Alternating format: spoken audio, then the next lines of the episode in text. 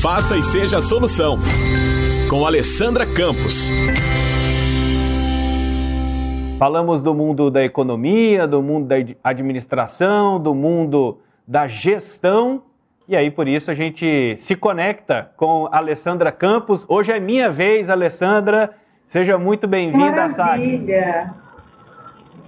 Muito obrigada, Vinícius. É um prazer, uma alegria estar com você e você me entrevistando. Que maravilha. Hoje eu fiz um, eu estou fazendo uns, é, uns movimentos aqui e, e fiz um, uma substituição com a Jordana para a gente poder participar aqui também dentro do, do, desse momento, dentro do nosso quadro. E eu quero saber qual que é o tema de hoje.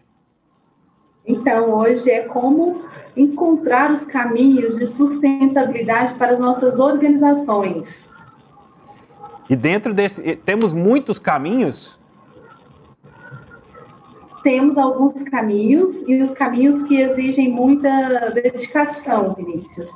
É, e quando nós falamos na, em organizações, nós também estamos falando das organizações privadas, das organizações não governamentais, todas precisam de sustentabilidade, de buscar estes caminhos.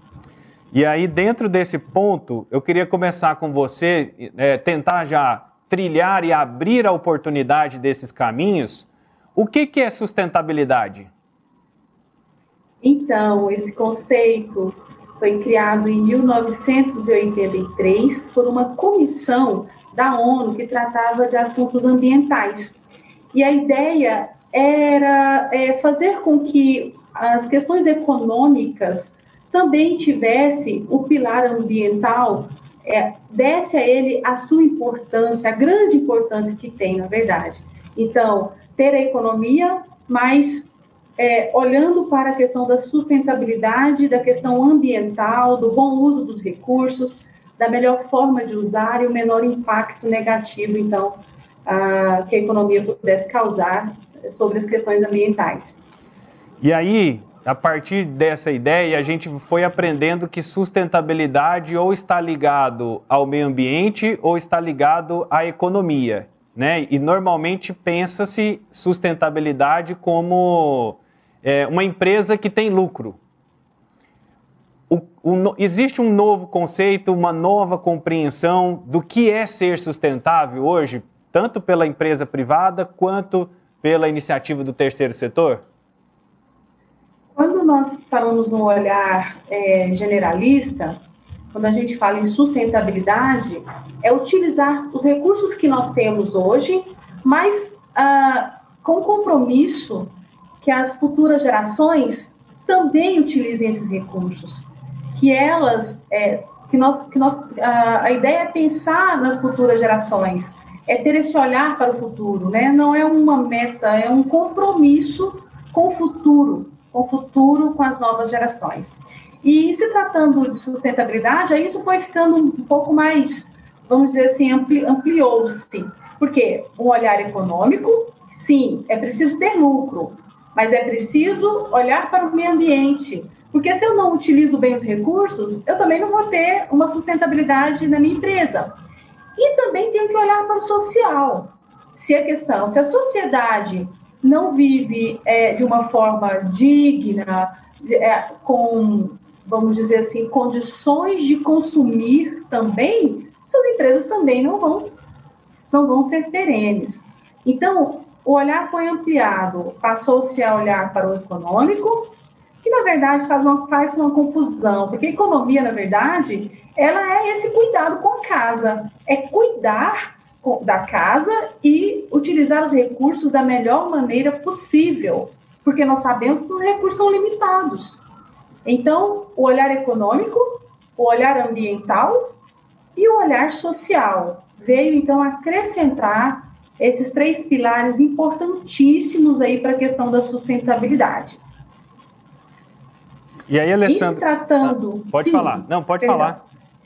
Em se tratando da questão das empresas privadas, nós podemos citar o que eu achei assim muito, muito bacana, que é o nosso índice de sustentabilidade empresarial, criado pela Bolsa de Valores uh, do Brasil, a B3, onde ela traz algumas dimensões importantes e seleciona empresas que têm uma alta liquidez né, no mercado financeiro, e essas empresas também são comprometidas com as questões de governança corporativa, com as questões de mudanças climáticas, com as questões é, econômica e financeira. Mas então, assim, abrangentemente com a questão da natureza dos produtos. Então, nós temos esse, esse índice de uma forma é, que vem fortalecer a importância dessa sustentabilidade.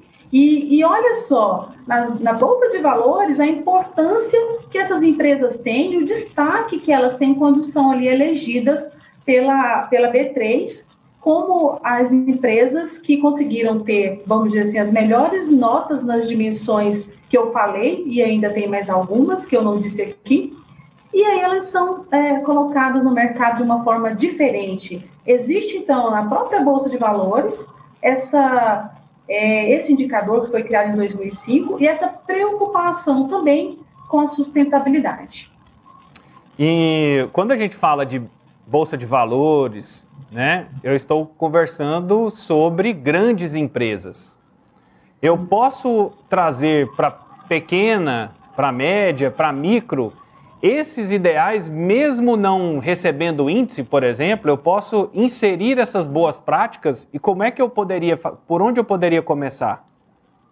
Sim, ótima pergunta, Vinícius. Só queria complementar ainda sobre a Bolsa de Valores, que, que, existe um conselho deliberativo e que, assim, muito interessante, ele é composto pelo Instituto Ecos, pelo GIF, e, e, pela Organização das Nações Unidas. Então, você vê que o terceiro setor está muito inserido também né, nas empresas, nas corporações privadas, enfim.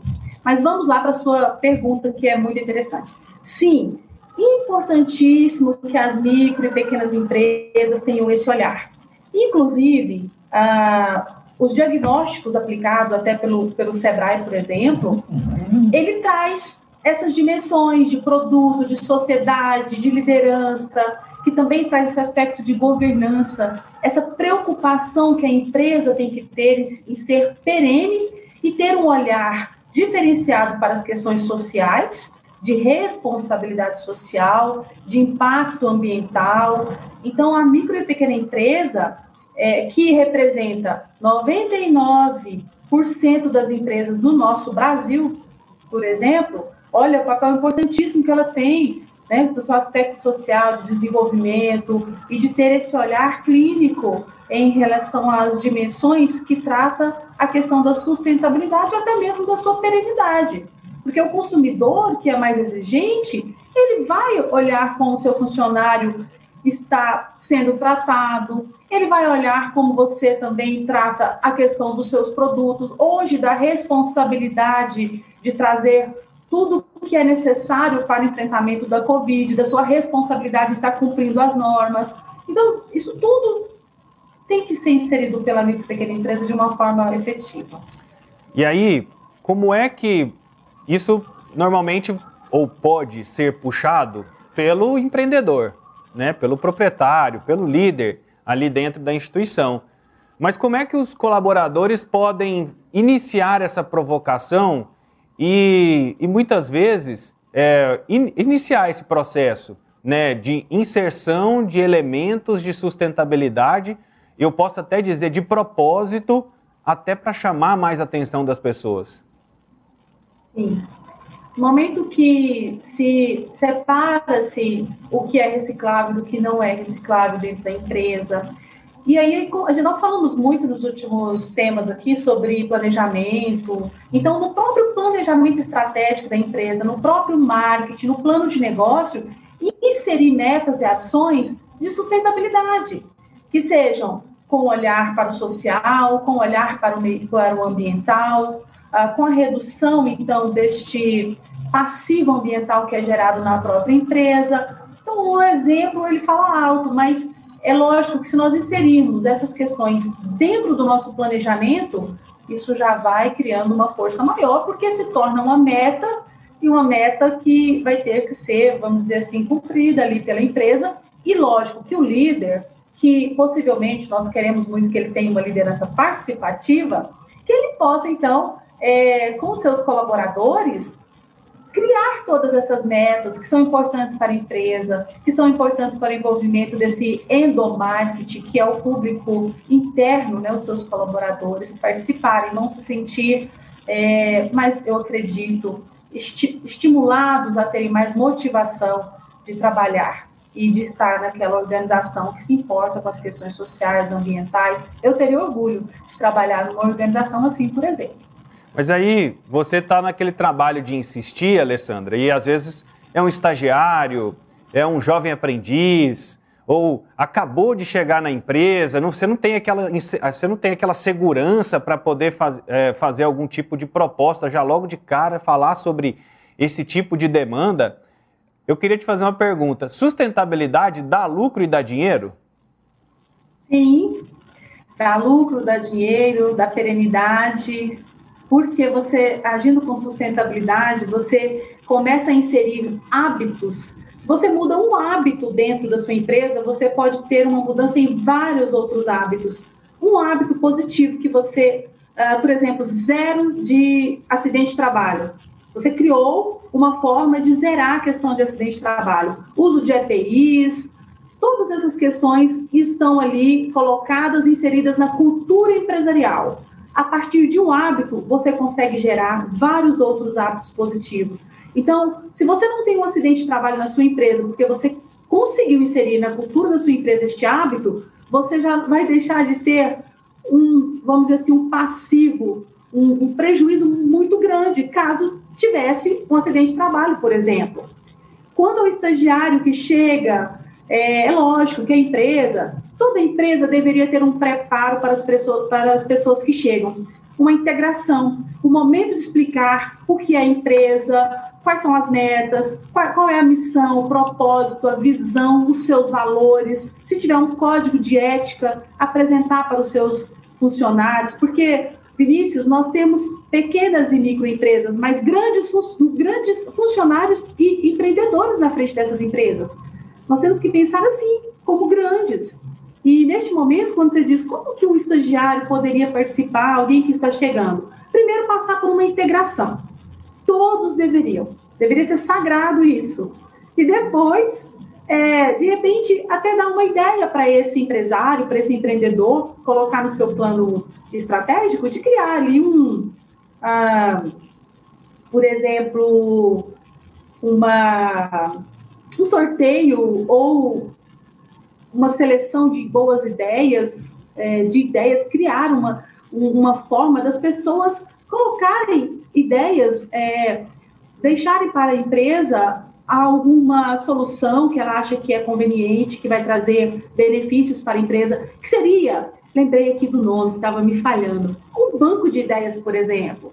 Né? O nosso bom e antigo banco de ideias dentro da empresa faz muita diferença. Você coloca todos os colaboradores ali em condições de participar e, e você, no final, pode é, ter excelentes soluções para a sua empresa e, às vezes, com um custo muito baixo, porque tem pessoas inteligentíssimas aí que às vezes deixam de falar porque são tímidas, têm uma dificuldade de, de acesso, e então isso tornaria esse processo mais democrático e, enfim, daria oportunidade a todos de participação.